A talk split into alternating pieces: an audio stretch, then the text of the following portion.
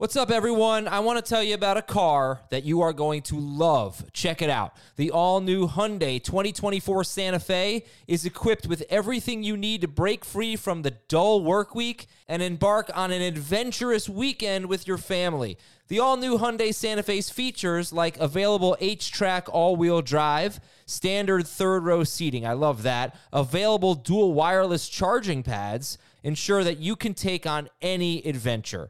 So let's say you're ready to take the family on a camping trip or something like that. The Santa Fe is perfect for you. You've got all wheel drive. You can load everyone up in the third row. It's time to start being adventurous, and you need the right car, and that's the Hyundai 2024 Santa Fe.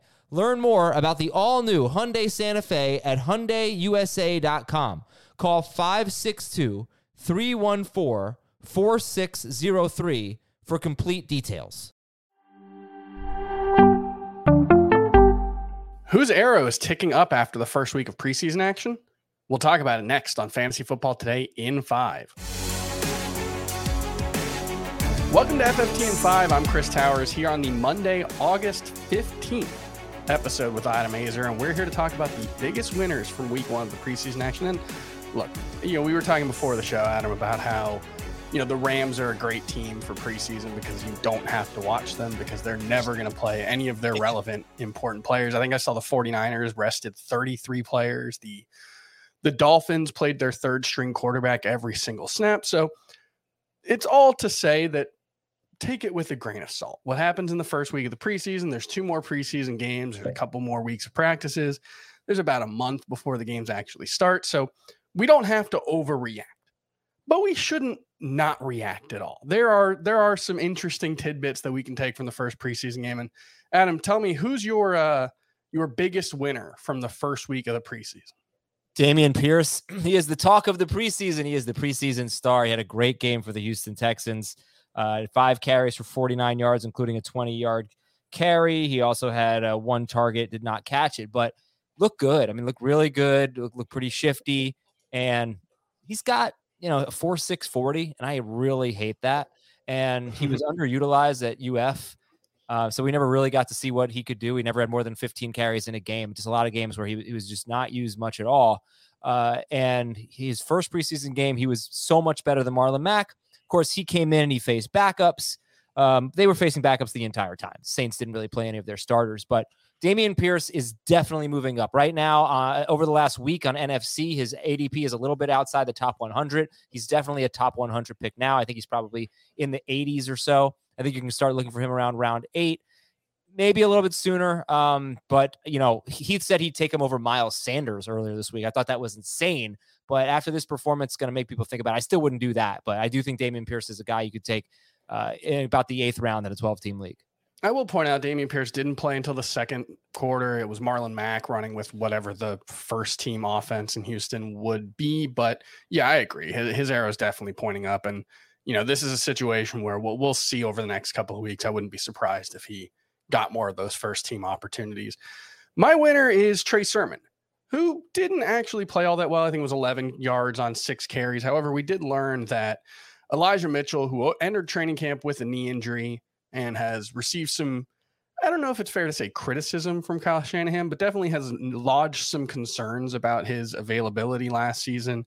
Uh, he's going to miss the entire preseason with a hamstring injury. And Trey Sermon was there running with the first team offense. It was, you know, Jeff Wilson was inactive as well alongside Elijah Mitchell. So, you know, I think you can safely say Trey Sermon's third on the depth chart. But you know, we know Jeff Wilson is pretty much just a third down back in this offense. So it's really just Elijah Mitchell that Trey Sermon has to overcome. I'm not saying that he's going to overcome him, but given the concerns about Mitchell's fitness, given the concerns about his ability to hold up over the course of a season, I think Trey Sermon is someone who absolutely needs to be drafted in all 12 team leagues. And he's someone I've been targeting in the later rounds because unlike last year, Kyle Shanahan actually has good things to say about him uh, this training camp. So I think Trey Sermon's arrow is definitely pointing up. I don't really see it that way. I see it more like Elijah Mitchell's era was pointing down because they were worried about his workload going into the going into the preseason, and he's already dealing with a hamstring mm-hmm. injury. Isn't going to play in the preseason. I don't know that that Sermon's arrow is pointing up any more than Tyrion Davis Price or Jeff Wilson. I don't think that Jeff Wilson is just a third down back. That's interesting to hear you say that. I think the whole situation stinks. There are definitely going to be weeks where Sermon is worth using. There are going to be weeks when Mitchell is going to be worth using. I still think it's I, you still too do too. It's Mitchell's job to lose, but yes. I think my biggest takeaway is that it's just it's just bad for the backfield.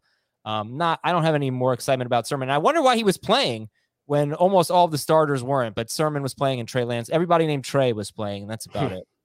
All right, let's get your second winner for this weekend. Yeah, uh, we don't talk much about him, but it's Jamaal Williams. When we talk about him, it's more of a well, this stinks for D'Andre Swift. They had a really impressive, uh, I don't want to call it impressive, but a really nice opening drive that culminated in a nine-yard touchdown run from D'Andre Swift. But Jamaal Williams was was really in the mix, and I just think that he's someone that in a 12-team league, not in a 10-team league, but in a 12-team league, you should draft him because he's going to have a role and he might have a short yardage role. That was talked about uh, by Dan Campbell earlier last week. So he might get some goal line touchdowns. I do not think he's going to be great. I do not think this is a, a, super great player, but we have to talk about some of the players that can fill out the back end of your roster. And he's also a handcuff, obviously, to D'Andre Swift. So Jamaal Williams should be someone who is drafted in a 12 team league.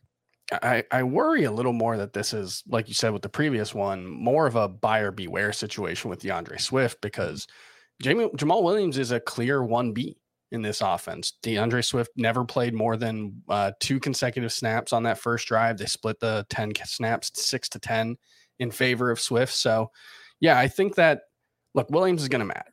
I think it's the point to take away from it. But the question is, is he going to matter enough to make D'Andre Swift more like a late second round performer than an early first round performer, especially given the injury concerns that he's had in his first two seasons? So, I'm not changing my view of D'Andre Swift, but it, it's something to keep in the back of your mind. I, I, don't think Jamaal Williams is going away just like he didn't last season, even if uh, you know he never ended up being the one A back that Anthony Lynn talked about last offseason. So that's going to do it for our winners for week one of the preseason. We'll see you tomorrow on Fantasy Football Today in five.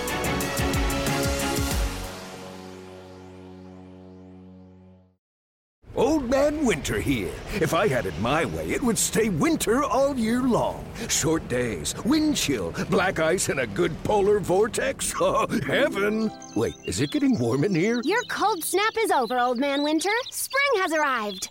Spring. Spring is here, which means it's the perfect time to get away in the Hyundai you've always wanted. Visit the Hyundai Getaway Sales Event, where you can get great deals on all of our award-winning Hyundai models, like the tech-filled Tucson and Kona, as well as the spacious Palisade. Enjoy wherever you go with the peace of mind that comes with America's best warranty and three years or 36,000 miles of complimentary maintenance. But hurry in, these deals won't last. Add more joy to your journey at the Hyundai Getaway Sales Event.